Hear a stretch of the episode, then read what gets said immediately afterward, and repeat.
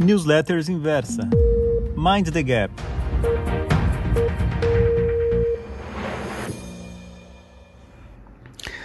Olá, leitor. Aqui é o Marink e nas últimas duas newsletters eu tentei te chamar a atenção a respeito da insanidade que a gente vê por aí nos mercados.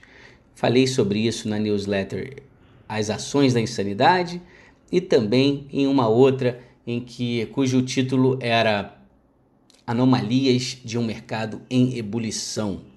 Se você me ouviu, você provavelmente concluiu que eu estou à espera de uma derrocada nos mercados, talvez no curto prazo. Bem, não é bem assim. Até acredito que essas ações estejam caras demais. Contudo, há uma certa peculiaridade associada à dinâmica interna dos mercados que contribui, que faz com que eu pense diferente, que eu pense que, na verdade, é bem provável que a gente vá ver um período de estagnação. Mas vamos lá, por que, que eu estou falando isso? Se você fizer uma consulta na bolsa, se você é ativo na bolsa, ou mesmo que não seja, é, você pode, através do site da B3, consultar e ver quais são as opções mais ativas no mercado brasileiro. Se você fizer isso, você vai chegar a uma lista que vai ter a Via Varejo como a que vem sendo a mais negociada no contrato de opções no Brasil. Em segundo, vem a Cogna Educação, em terceiro, a Petrobras e em quarto, a Vale essa ordem ela pode mudar de um dia para o outro, mas tem sido assim e algo bem atípico. Eu tenho uma vida dedicada a esse mercado de opções e confesso aqui para você que eu estou muito surpreso com a, né, com todo esse interesse que a gente vê aí tanto nas ações e opções de Via Varejo e de Cogna Educação. Na verdade, é, essas empresas elas contam com um elevado número de novos investidores que vieram para a bolsa embalados por narrativas transformacionais. Então o pessoal vem comprando opções e isso vem dando certo, eles vêm ganhando dinheiro e estão com a confiança lá em cima. Né? Chegamos em um ponto aonde quando eu vou no mapa das opções, e aqui, se você não está muito familiarizado com opções, né, são contratos padronizados, contratos derivativos, contratos que dão direito ao comprador desses contratos, também conhecido como titulares, o direito de comprar uma determinada ação por um determinado preço até uma determinada data. Essa data é a terceira segunda-feira de cada mês, às 13 horas da terceira segunda-feira de cada mês, esses determinados contratos eles vencem. Então, aquele que comprou um determinado contrato de opção tem o direito de comprar o determinado ativo por um preço. Esse titular, né, ele compra o contrato de um vendedor e esse vendedor é chamado nesse mundo das opções de lançador. Então, aquele que lança tem a obrigação de vender a ação e aquele que compra tem o direito de comprar. Quem compra paga, o lançador recebe. E o contrato de opção, como você sabe, ele tem uma vida, né? Eu estou falando, ele tem uma vida, né? Ele vence, ele morre ao longo do tempo e a vida dele normalmente é curta. Então, o seu preço ele vai se depreciando ao longo do tempo, tá? De forma que o uso da opção normalmente é um instrumento muito interessante para tiros rápidos no mercado. Você pode utilizar o mercado de opção de uma forma especulativa, pode utilizar o mercado de opção de uma forma né, estruturada, buscando proteção, buscando gerar retornos que trazem semelhanças com a renda fixa. Essa é uma área aqui que eu exploro com muito afinco aqui na Inversa Publicações. Eu tenho um produto associado a esse tipo de estratégia, mas né? É, o ponto aqui que eu quero ressaltar é que quando eu faço uma análise hoje do mapa das opções, dessas aí, opções associadas a essas empresas que eu mencionei, o que eu observo é que tem muitos titulares e poucos lançadores.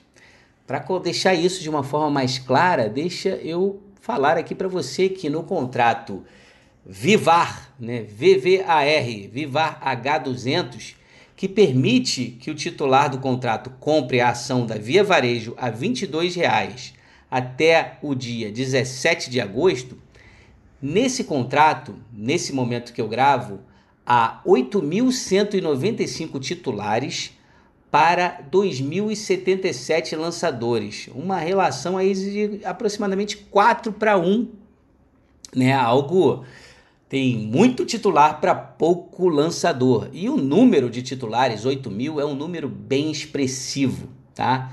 Esse tipo de número, assim, com mais de 2 mil, 2 mil titulares, nos mostra né, que esse mercado de fato vem crescendo. Muitos novos investidores, né? Surfando essa onda, empolgados com esse mercado de opções. Já no contrato da Cogna Educação, o COGN H900, que permite que o titular do contrato compre a ação da Cogna Educação a R$ 9,00 até o dia 17 do 8, nesse contrato a gente vê 9.264 titulares para somente 1.100 lançadores, uma relação de 9 para 1. Então é aquela história, né? Às vezes o mercado, né? Às vezes o mercado se empolga demais, né? A gente tem que lembrar aqui também que para comprar uma opção basta você ter dinheiro. Para vender uma opção, você tem que ter colateral, você tem que ter margem. Eu sou da opinião que o vendido normalmente leva uma certa vantagem porque ele tem o, não só o tempo a seu favor, cada dia que passa essa opção ela perde valor, mas o vendido, até mesmo pelo risco que ele corre, ele normalmente faz mais conta, ele tem que ter capital para colocar como uma certa espécie de reserva técnica, buscando aqui, tomando emprestado uma expressão do mundo segurador.